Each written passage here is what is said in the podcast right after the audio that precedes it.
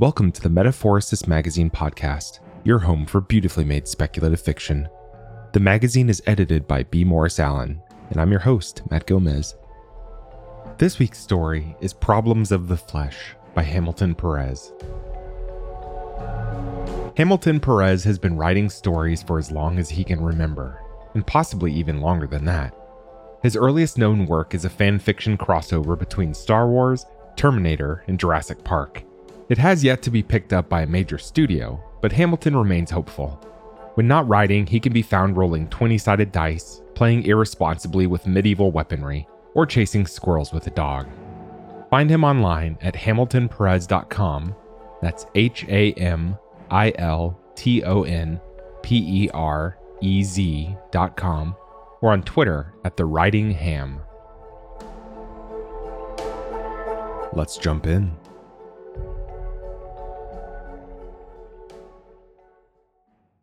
It was the month of the apocalypse, and I'd come home to a house of shadows and gloom. The curtains and blinds were all shut, barring any light except what leaked through the door. The air smelled like spoiled fast food. No sound came from within. Not his labored breath from the recliner, not even his favorite sitcom laughing hysterically at itself. That was the first time I doubted. Not that there hadn't been moments before then, Moments that didn't feel right, I guess, despite having every assurance they would be, they were, from the one person who really could say definitively. But it was coming home to darkness that made me wonder if things weren't as they should be, weren't as promised. My lord? I called, but I was met with the same silence, the same dark. That's fine, I assured myself, arms shaking, chest tight. Everything's fine. Lord Grivix? I tried again, my voice thin as prayer. Something crashed across the living room floor, and damn it, is that you? His voice called from the black. Only then did I remember to breathe, though it came out in ragged, uncertain laughter. The Supreme Lord, Maker, Keeper, Destroyer of worlds, was all right. Yes, my lord, I said, fumbling with the bags and keys as I stepped inside, grinning with dumb relief. It is I, your faithful servant. Sam, please. The Lord God cut me off. You really don't need to go on like that. Once you've helped your God in and out of the tub, I'd say you're on a more familiar basis. The recliner groaned as he rose to meet me. Ah, yes, of course, I said awkwardly, kicking the door shut behind me. Forgive me, King of Kings, Lord Grivix of the Permafire. It's fine, Sam. And again, Grux will be fine. Grux? I said, trying on the word, but it still didn't feel right. Thousands of years ago, it was Grivix, not Grux, who was worshipped all across Sumer. The fatted calf was venerated and slain at the altar of Grivix, not Grux.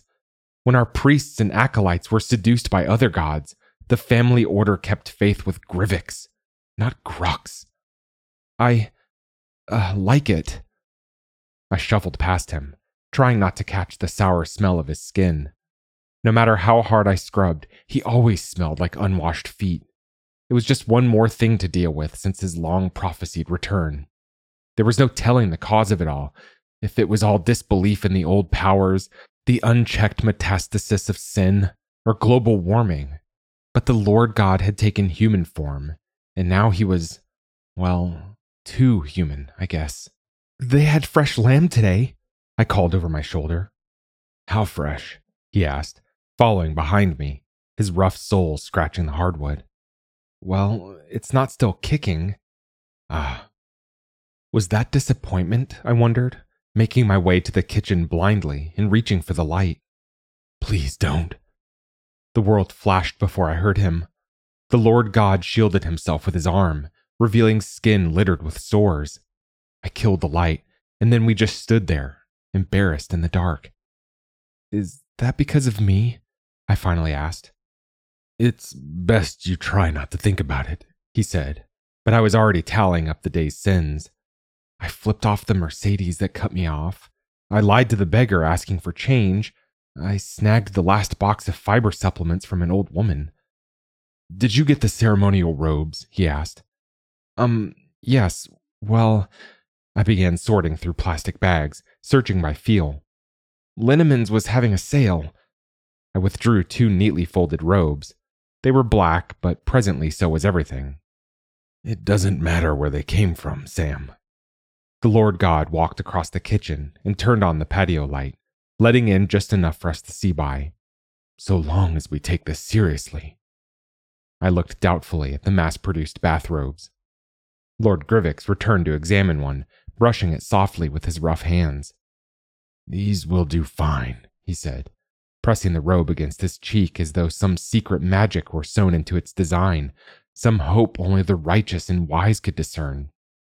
They have a 300 thread count, I said.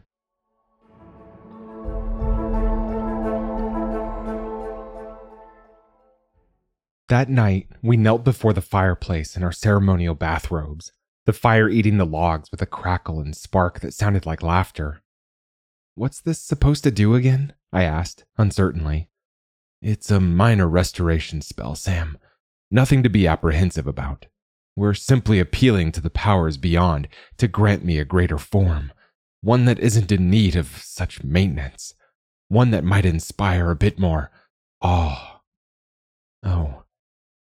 Lord Grivix sensed my doubt and clarified. So I can better guard against the last end, Sam. Yes, of course. The big wet one. What? Oh, sorry, nothing. That's just what Mom used to call the final flood. Sort of a joke, really. I guess that's not appropriate anymore. He said nothing and continued the preparations. It was Mom who first taught me the old faith the rituals, spells, and prophecies. She was pretty transparent about it being what soured her marriage, why Dad ran off before I was born. It's okay, Samuel, she told me. Lord Grivix of the Permafire is your true father, as he is for all. She always believed the Lord had big plans for me, but I doubt even she dreamed I'd be the chosen one to herald our Lord before the end. Granted, it's not like there were a lot of runners up. After Mom passed, I became the last of our order, a lonely ember cooling in the ash. The Grivixian acolytes once comprised thousands, but believers dropped off every year the Lord did not return. You could hardly blame them. Some had witnessed the rise of new gods and queer religions, each promising the same things peace, prosperity, the end of the world. Me, I waited 43 years for the one true God to return, to realize my purpose, or learn if I even had one. So I did what most people do while they wait for things to happen. I got a job, I paid my bills, I did my time. It was the planetary alignment that changed all that. Before then, the signs were already rolling in, but I was too blind or stubborn to see them. Toads croaked outside my window. Grivix, Grivix. The words, he doth come, appeared while making dinner, materializing out of noodles, eggs, or ground beef. But the planet aligning was the promised sign. They told me when Lord Grivix was coming and where he would be. I didn't even know it was happening until an overzealous intern cornered me in the break room with it, hoping to initiate some early networking through what was surely to him just an interesting fact. Pretty neat, huh? I'm Jimmy. Uh, Jim, James. He stammered nervously before thrusting forth a rigid hand. I have to go. I dropped my coffee and ran to check if what he told me was true, and sure enough, the end was nigh. That was the last time I stepped foot in that office an 18 year corporate climb abandoned for a higher purpose, for the greater good. And for all I know, my coffee is still puddled on the break room floor, and Jimmy Jim James is running the place. Things didn't turn out quite like I imagined, though. It is ready, said the Lord God solemnly. First, the mustard seeds, for they contain the kingdoms of heaven. Amongst the assorted ingredients, I found a small pouch. I poured the seeds into my palm and cast them into the fire. The flames took the seeds ungratefully, nipping at my hand. Next, wolf's claw. I fumbled through the bundles of herbs. It's the green one, white hairs. I found the spindly plant and threw it in. A white light flashed, revealing shadowy figures standing all around us. And when the light dissolved, they too were gone. Who were they? I asked. The Watchers. Do not fret. Their presence is a good omen. Now, the pennyroyal. Purple. I had questions. I always had questions. I wasn't supposed to have questions, though, so I kept my mouth shut and withdrew a long string of purple bulbs and threw it over the blaze. The fire turned a lavender shade and burned so hot that sweat ran down my forehead and cheeks. Now, for the mandrake. The one that looks like a. Yeah, I'm familiar with this guy. I took the vaguely human shaped root from the pile of spell components. Lord Grivix watched me, dumbfounded. You know the mandrake? Sort of just from Harry Potter. The root roused to life in my hand, gently unfurling its limbs like I'd woken it from a long, restful sleep. Lord Grivix narrowed his eyes, considering. Harry Potter. Is this some sorcerer that you know? Uh, well, he's a wizard, actually, but he's not really. Amazement washed over my god's face, a confluence of excitement and frustration and I felt deeply that I'd done something wrong. Sam, I wish you had spoken sooner. We should absolutely consult with this wizard before performing the ritual. This could be the break we've been waiting for.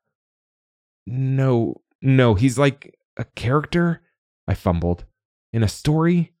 Books? Movies? He isn't real. Oh, said the Lord God, blank faced. Yeah, the mandrake twisted and writhed in my hand.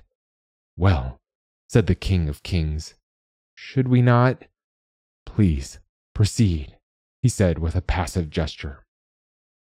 A crease opened along the mandrake's head, wailing pitifully. No! Yikes, I startled. Is it speaking? Begging, said Lord Grivix simply, as if this were expected, a mere fact of the world.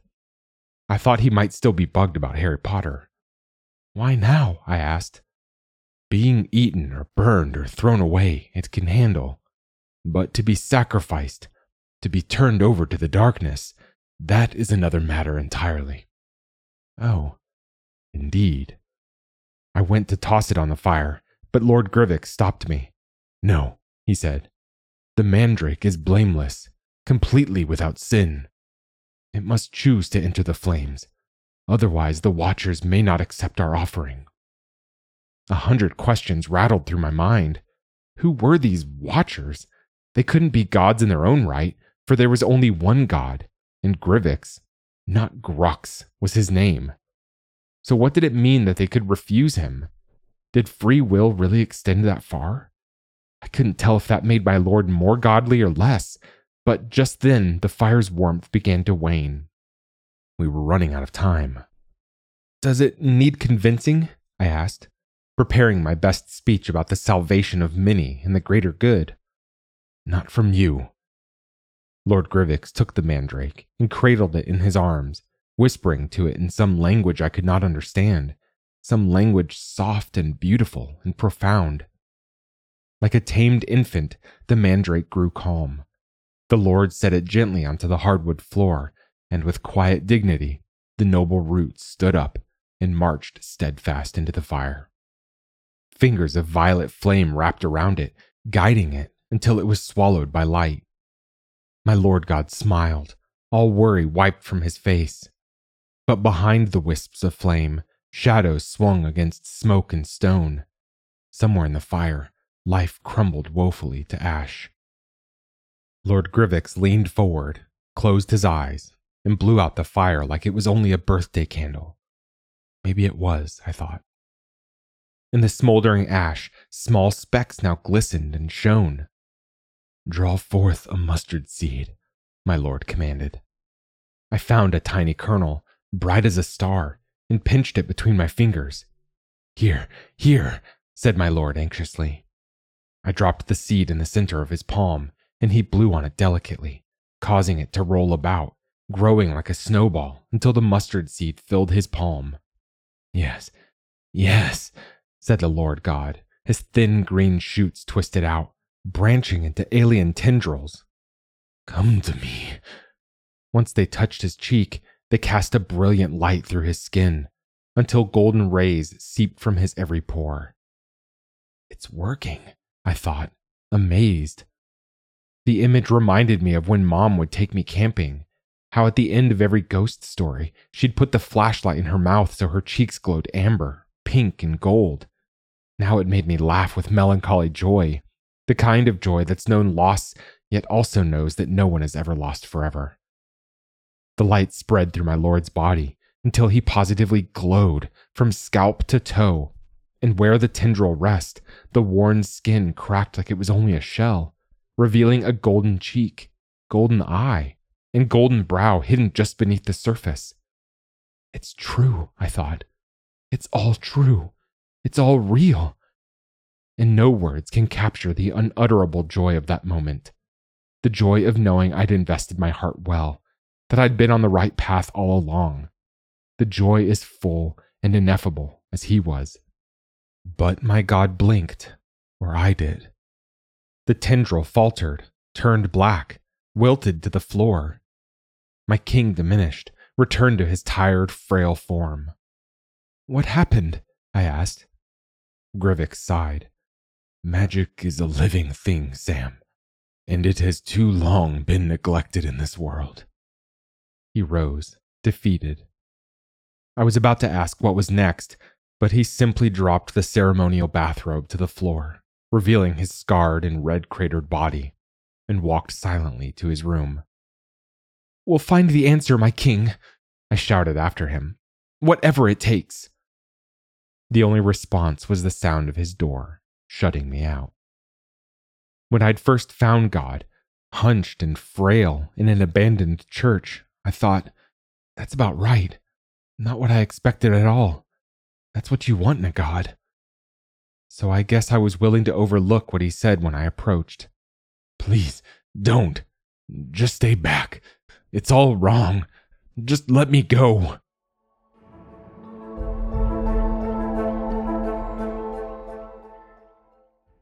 Growing up in a religious household, you think the hardest part of faith is wondering if you're wrong. If in those moments of raw need and vulnerability, you're just talking to the wind. And if he isn't real, what is? What virtues or beauty have any significance if not handed down from above? The most frightening thing you can imagine is not the seven hells or the final flood, it's a world without value. Then you meet God face to face and know, really know, that we're not alone. There's someone out there, someone listening someone giving purpose and meaning to all things. You'd think it would be easier after that, but sometimes I missed the not knowing.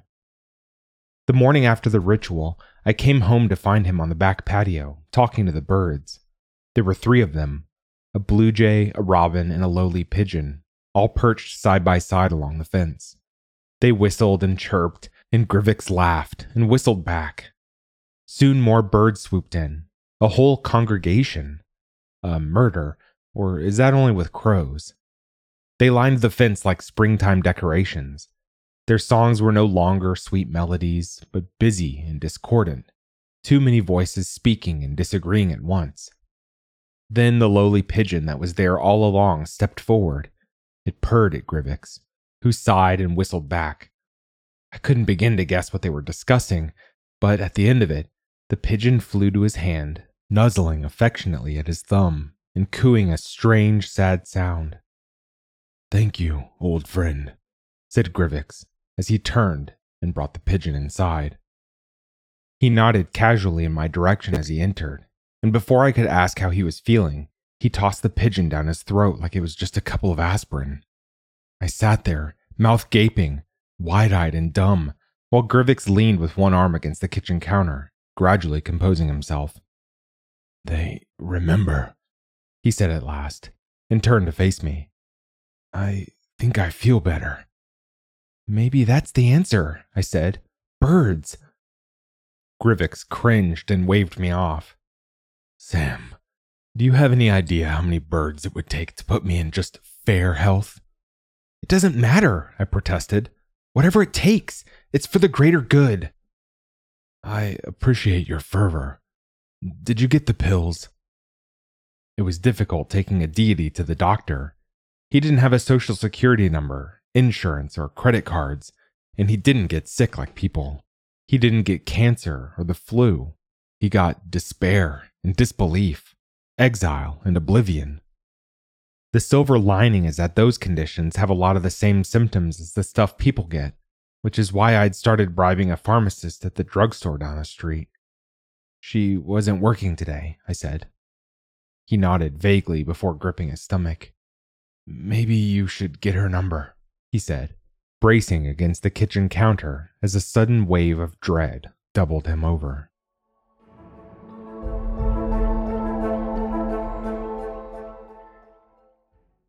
Generally speaking, bribes fall under the wide umbrella of sin. Granted, a lot of things do, but that doesn't warrant a hand wave, no matter who you are. Unless you're God, I guess, and you're really that desperate, and something really has to be done. I mean, if the Lord gives his blessing, how can it be a sin? I still don't know. Early in his convalescence, Grivix went into an all night trance to find someone that could help us. I was never too keen on that idea. Wasn't I supposed to be the one to help? Wasn't that why I'd kept my whole life on hold and then abandoned all I'd worked for once he finally showed? But when God says, go for help, you do not say, My Lord, I'm right here. Her name was Ariel. She was working two jobs to afford the medical bills brought on by her husband's sudden diagnosis of stage 4 leukemia. I knew this before she told me, of course. Grivix had searched for someone in need, someone desperate enough to help other desperate people. I suppose we were lucky that she happened to be a pharmacist. Over the months, a sort of quiet camaraderie had developed between us. We were both trapped in our situations, unsure how to move forward, doing whatever we could to keep afloat. Sometimes I wondered if she dreamed what I dreamed, just running away, escaping the chains of duty, the chains of being chosen. How's he doing today? She asked the morning after he ate a bird. Getting better some, I said, wondering if we'd have to find an ornithologist struggling to make ends meet. It's hard to say, though. Ah, I'm sorry, hun. I know how it is. She rubbed at her ring like a nervous tick. How are you holding up? I asked. Ah, she said wistfully, lost in thought. When I left this morning, he was feeling better watching TV on the couch, splayed out in his boxers and ratty t shirt. Barbarian. It felt oddly normal, though, so I guess I'm good. Thank God for good days. She laughed dryly. Not sure I'd thank God if I met him, but to each their own.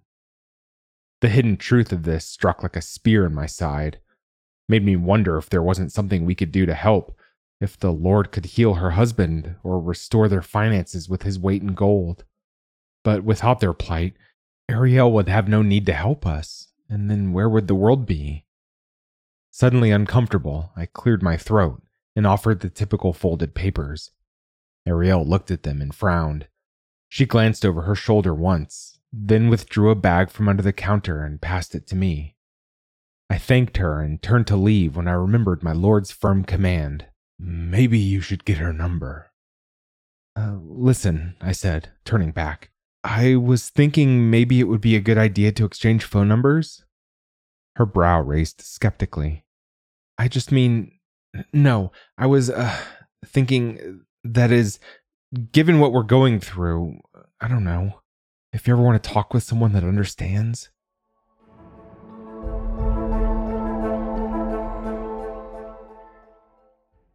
I arrived home, still rubbing the waxy receipt paper between my fingers unsure how I felt about it, how I should feel about it. I was nervous and excited and enticed, and I was ashamed for feeling nervous and excited and enticed. I periodically opened the folded note to gaze at the numbers. Grivix was in the backyard again, this time gardening in a blue and white Hawaiian shirt and brown pants, both covered in smears of dark soil. On his head was a beach hat with a sunflower design. He'd been tending Mom's garden, which had turned pitiful and weed grown from neglect ever since her death. He startled to find me watching him. Sam, I'm glad you're here. he said, composing himself. I have a new spell for us to try. He turned back to his work and thrust a spade into the soil, withdrawing a dark pile of earth. I'm feeling very optimistic, he said, and I could hear the smile in his voice. I got her number, I said, feeling a strange tug at my cheeks. Grivix stopped digging. For your pills, I clarified. Yes, but not just. My cheeks warmed. She's married, I said, a little too quickly. He poked at the soil ponderously before looking over his shoulder. There are hard times ahead, Sam. Much will be demanded in order to bring about this world's salvation. He returned to the dirt, delicately placing a pink amaryllis. Do not spurn what joy has offered. You both should take what solace you can while it's available. I don't know, my lord. Grux, her husband is dying. I know. Grux brushed the flower's petals and then turned to face me. Sam, this world is naught but shadows and wind, a passing thing, an illusion. All that matters, really matters, are the lives caught in it, the lives I intend to save. The only groom is I, and the world is my bride. Call her. He glanced past me. Oh, hello there, Penny. He walked over to talk to the neighbor on the other side of the fence. I'm feeling much better today, thank you. I see your petunias are coming in beautifully. Did you use the coffee grounds like I suggested?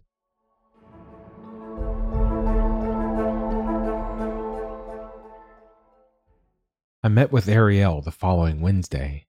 Not exactly date night, which was fine because it wasn't exactly a date. It was just coffee with a friend.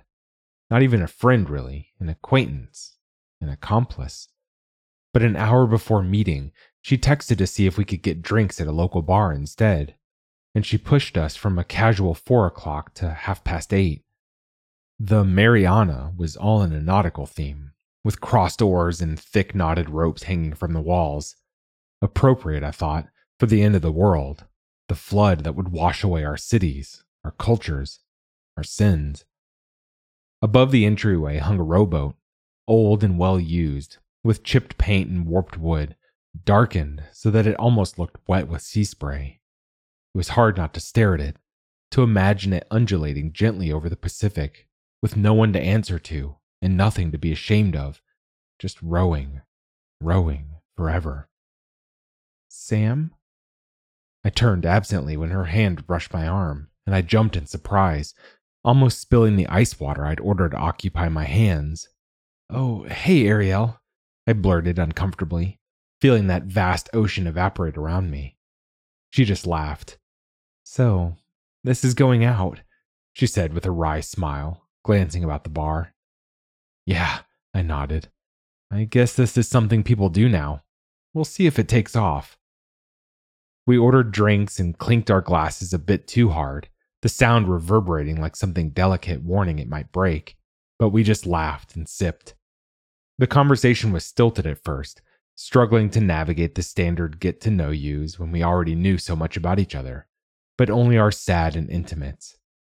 Fortunately, Ariel was intent on avoiding these subjects, dismissing her own with a flippant, We can skip that. We both know everything's fucked. She punctuated it with a boisterous, if nihilistic, laugh. Instead, we focused on the relief of going out again and looking back wistfully to the warmth of summers past. Under the counter, our knees brushed occasionally, stirring awkward laughter and fumbled apologies. Ariel told me how she missed kayaking, missed floating down the American River on hot days with a cooler full of PBR. She missed the sun hanging like a jewel over the water, and the river smell on her skin when she headed back home. I'd be tipsy as hell by the time we reached shore, she said, so my husband would have to drive home while I napped in the back seat. She began to laugh, but stopped abruptly, seeming on the verge of tears before quietly composing herself, while the mere mention of her husband drew my chest tight, set my heart thundering against my ribs. Ariel gave me a quizzical look, then appeared to recognize my discomfort. Don't worry, she said casually. He knows I'm here. We tell each other everything. Our marriage is like a church. We're open to everybody. Oh, I said, trying to conceal my surprise. Oh, I said again. The faith was pretty old school in how it defined marriage, and even more so in how it defined infidelity. But then in the 90s, there were attempts to modernize in the vain hope of drawing new believers. Would open marriages not fold into that? Wasn't love love after all? I wondered if Grux knew, if that's why he said the only groom was him. Did that make this a real date? Did that make this okay? Who determines these things? What about you? she asked. Me? Yeah. Have you always been taking care of your dad, or was there some blessed before time you look back to when you wake in a cold sweat in the middle of the night and can't get back to sleep? She laughed once in a playful self acknowledgement. I opened my mouth to speak and realized that I had nothing to say. My childhood wasn't full of adventure or play, it was full of prophecy and tales of annihilation. Each day had opened and closed with prayer, and each prayer opened and closed with the pact. The world forgets you, but we are not the world. We hold no grand ambitions, no fanciful dreams of conceit. We live but to die, born to usher in the end. I was raised to shun the world. I didn't get to float downstream, and even after mom passed, it never occurred to me that I could. Oh, I've always taken care of him, I said, taking a long sip, swallowing it down. Ariel nodded. See, I knew you were one of the good ones, she said with a wink, and finished her own beverage. I blushed, and she teased me for blushing, and I blushed even more, and she laughed all the harder. We ordered another round, and the night grew late in an instant. We were so engrossed in laughter and conversation that the owners had to come out and ask us to leave. Their employees had already cleared the tables and mopped around us. We snapped from our daze, apologized, tipped generously, apologized again, and headed out. Sorry, Ariel shouted back once they locked the doors behind us, and then we stumbled off together. The night was crisp and cool, and occasionally Ariel would lean against me as we walked off our buzz along the quiet midtown streets. Where'd you park? I asked lamely. Oh, I had an Uber drop me off, she said, pulling out her phone and opening the app. Ariel, I.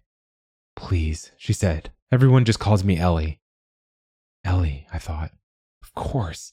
Ariel didn't exactly roll off the tongue, but Ellie was laid back. Ellie was carefree. Ellie was inviting and warm. I could drive you home if you like. The smile she gave me could melt the ice caps entire and flood the earth in a rush of warm spray.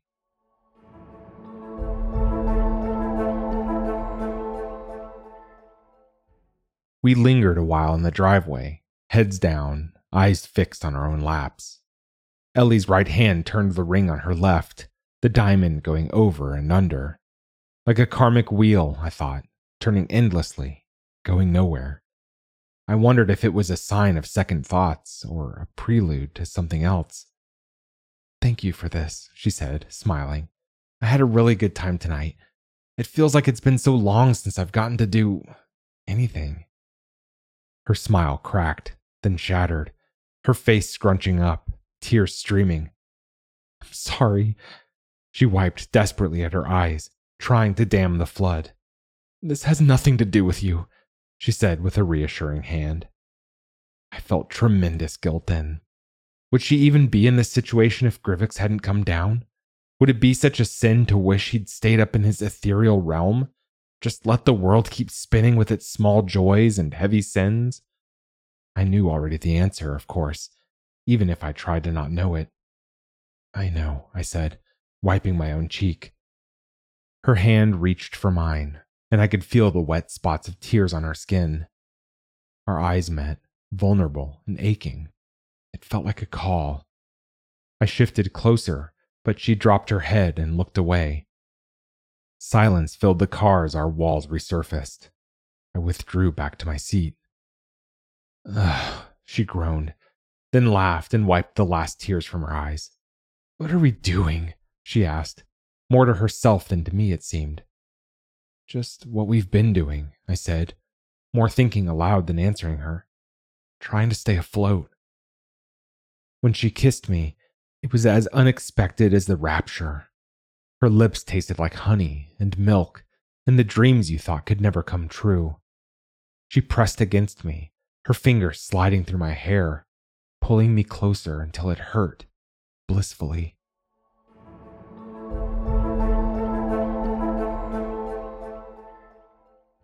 I came home, body tingling, lips raw and electric. The house was dark and I didn't even mind. Hello, I called, but there was no answer. Grux? The house remained quiet.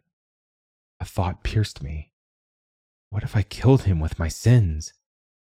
I checked in the kitchen, the patio, turning on lights everywhere as I went, but illuminating nothing. Had the Lord God died in my care? Had I failed him? Failed every living soul on the planet? Were we doomed because of me? Because I wasn't prepared enough for his return? Because I wasn't holy enough to make him whole? Grux said it was okay, didn't he? Was he wrong about that? Can he be wrong? Is that even possible? I went down the hall to the master bedroom that once belonged to my mother, and then to me, and now belonged to the Lord Supreme. The door was shut. He probably just went to bed early, I told myself. But then I heard his voice, faint but animated, on the other side. I pressed my ear to the door, straining to make out what was said. Vague promises, pleas, weeping. He's praying, I realized. Listening closer, I caught the words Lord Grivix of the Permafire. He's praying to himself? Embarrassed, I stepped away, but just then a loud bell chimed from my pocket and the voice beyond went quiet. I shook with shame and cleared my throat. My lord, I'm, uh, home? Grux, I mean, uh, hi? Hello, Sam. The voice carried through the door. I'd like to be alone tonight. Sure. I, um, things happened with Ellie? I know. I gulped and retreated to my room. On my phone was an urgent bank notification about a suspicious purchase. I ran the numbers in my head. Several rounds of drinks at a high end bar, tips, I went to check the account, worrying over how much I'd spent. Sure, gold was something we could scrounge up, but it required Grux to do backbreaking labor and spirit heavy spells, which was hard to justify so I could go on a date. The flagged purchase was a mail order from Etsy, rush delivery. A sacrificial blade crafted by authentic virginized monks, whatever those were. The blade itself was long and curved, with elaborate designs etched along the sides. It looked beautiful, but cruel. I remembered that Grux had mentioned a new ritual and ignored the warning.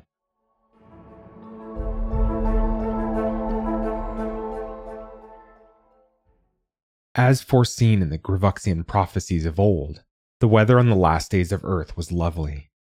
Maybe the prophets didn't phrase it quite like that, more like, there will be no hint of cloud, let alone the harbingers of great rains that will wash away the cultures of man. But however you translate the old texts, those last days were indeed blessed. Not that everyone could appreciate them. A week after Ellie and I first went out, Grux still hadn't brought up the new spell or the sacrificial blade. He remained distant after Ellie and I started seeing each other, and as often as she came over, Grux still wouldn't let me introduce her. We'll meet, he told me, just not like that. You're no fun, I teased, and he said nothing in response for a long while. Just watched me sprucing up the house, spraying air freshener, hiding arcane instruments and ornaments that we'd experimented with to no avail. Be sure you don't grow too attached, Sam, he said warily. We're here to save the world, not fall in love. I'm not in love, I said, a bit too quickly. He looked at me, unconvinced. I'm just doing what you told me, I said, like I always have. I'm taking joy while it's available. Isn't that what you said? This whole thing was your idea, my Lord God. Yes, Sam, of course. But remember that the key phrase there was while it's available. Sacrifices will have to be made, Sam. Some things can only be paid for in blood. Immediately, the sacrificial blade from Etsy came to mind. I won't let any harm come to her, I said firmly. Ellie had paid enough. I wouldn't let her be dragged through more. This wasn't her faith, wasn't her fight, wasn't her price to pay. Grux just looked confused, then nodded. Yes, he said. I understand. We'll discuss the end of the world at another time. Have fun on your date. That night, when I brought Ariel home, we found roots of gold set on the kitchen counter like fresh pulled carrots. A folded note sat beside them with the address and rates of a nearby motel. What are those? she asked, confused. Nothing, I said, quickly wrapping them in paper towels. Dad likes to garden, is all. He finds all sorts of weird things at the farmer's market. I opened the fridge and tossed them in the crisper. They clanked metallically as vegetables seldom do. Ellie didn't take well to the motel meetups. She didn't understand why we couldn't go back to my place anymore, or how I could afford a room every few nights. I just think it would be easier if we stayed at your place, she said. I know, but Dad doesn't like people coming over. It's much better this way. Maybe if you introduced us, he'd be okay with me. A mischievous grin took her face. Or you could sneak me into your room like we're two stupid kids in high school. No, I told her. I can't. That gleeful expression dissolved into the familiar everyday gloom. Shouldn't you be with him, though? she said, pulling away. It wasn't a question, and I knew we weren't talking about the Lord Supreme. It was him. Her him. Doesn't he need you close by? Her eyes turned from me, scanning the room as if seeing it for the first time in all its drab lifelessness. There was no love or life in this room. Everything was sterile, but only superficially. Her eyes bloomed with wonder and disgust and refused to meet mine. He's fine, I said, drawing her back. If there's trouble, he'll call. Trust me. She was unconvinced, feeling further from me now than ever. If only I could tell her that the author of the universe had given his blessing, or that the motel was his idea. There are hard times ahead, I found myself saying. Don't spurn what joy is offered. We should take what joy we can while it's available. Her eyes looked into mine, weighing the words uncertainly. This isn't joy, she said, tossing her purse onto the pleather chair. This is staying afloat. She sat on the foot of the bed and began taking off her heels. Well, this while gesturing at my pants with a dismissive hand.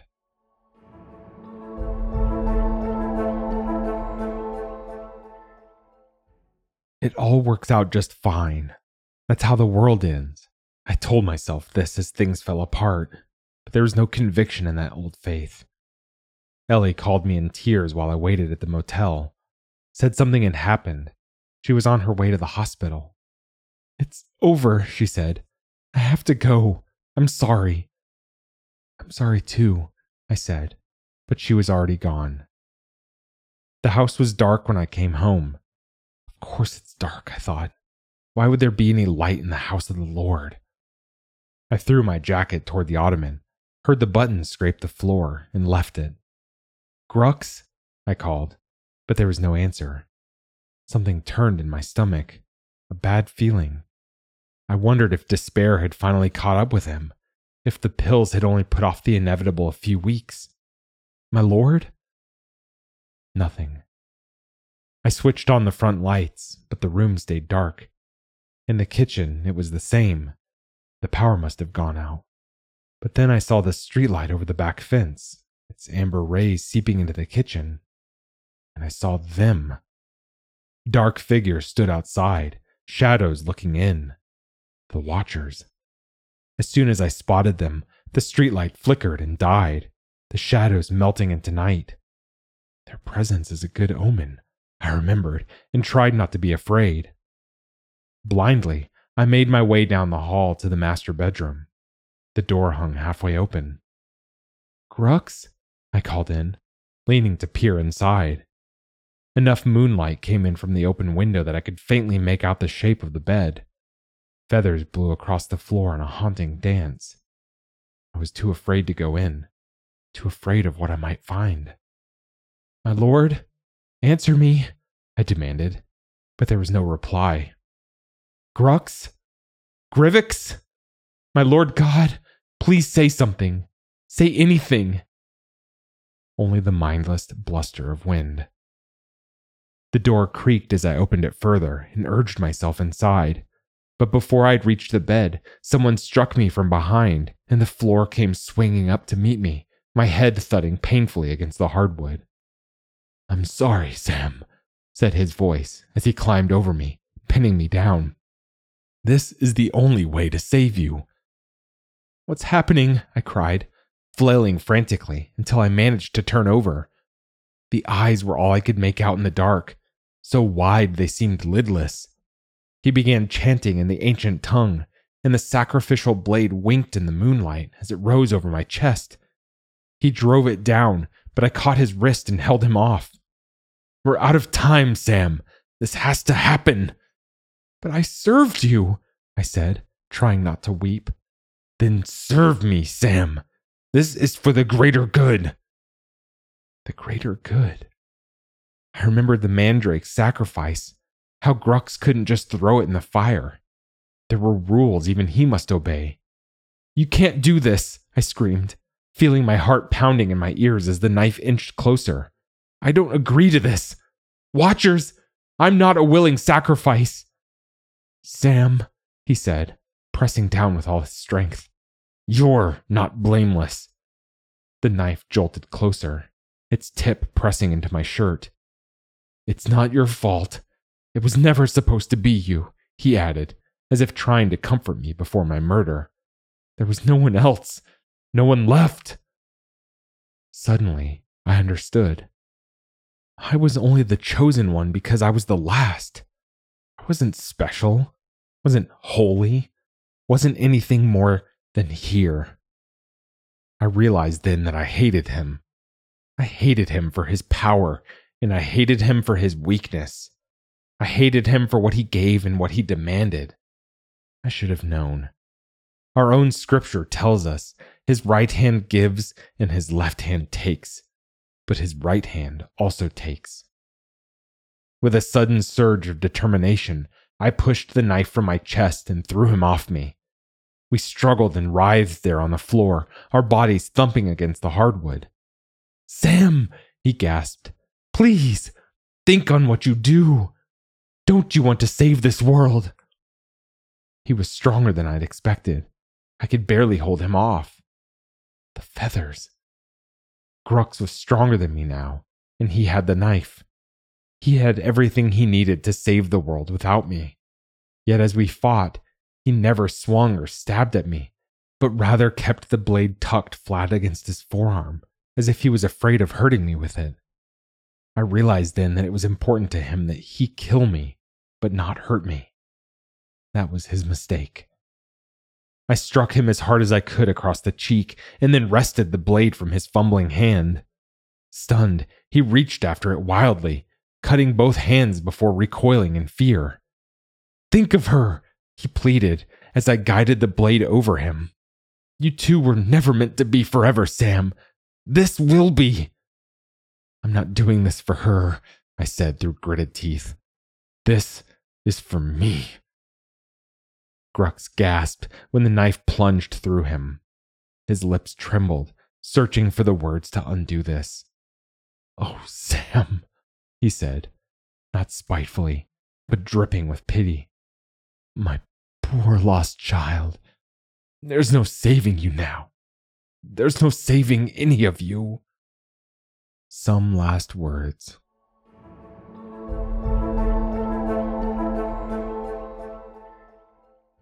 It's been three weeks since I killed the one true God. Ellie's husband passed on the same day. I don't know if that's fate or coincidence, bad luck or nothing. Probably nothing, but then isn't everything? We spoke once more in the days that followed. She's moving out of town, though she didn't say where she's going, and I didn't ask. With the apocalypse on the horizon, I didn't think it mattered much. I hope you stay afloat, I told her. She sniffled and cleared her throat. I always do. No, I mean, keep your raft handy. She laughed and said goodbye. I buried the Lord Most High in the backyard. He always liked to garden there. But now great thorny roses, bigger and brighter than any I've ever seen, have sprouted through the soft earth and spread through the yard. I don't know how they got there, if they were planted beforehand, or if they're the strange result of bird magic leaving his body. At first, I ignored them, let them flourish like weeds before they finally tapped dry, their ruby petals wilting through the California drought. I had bigger concerns, after all the crushing responsibility of the world's doom, the unknowable mystery that clung to my every thought. Did I betray God, or did God betray me?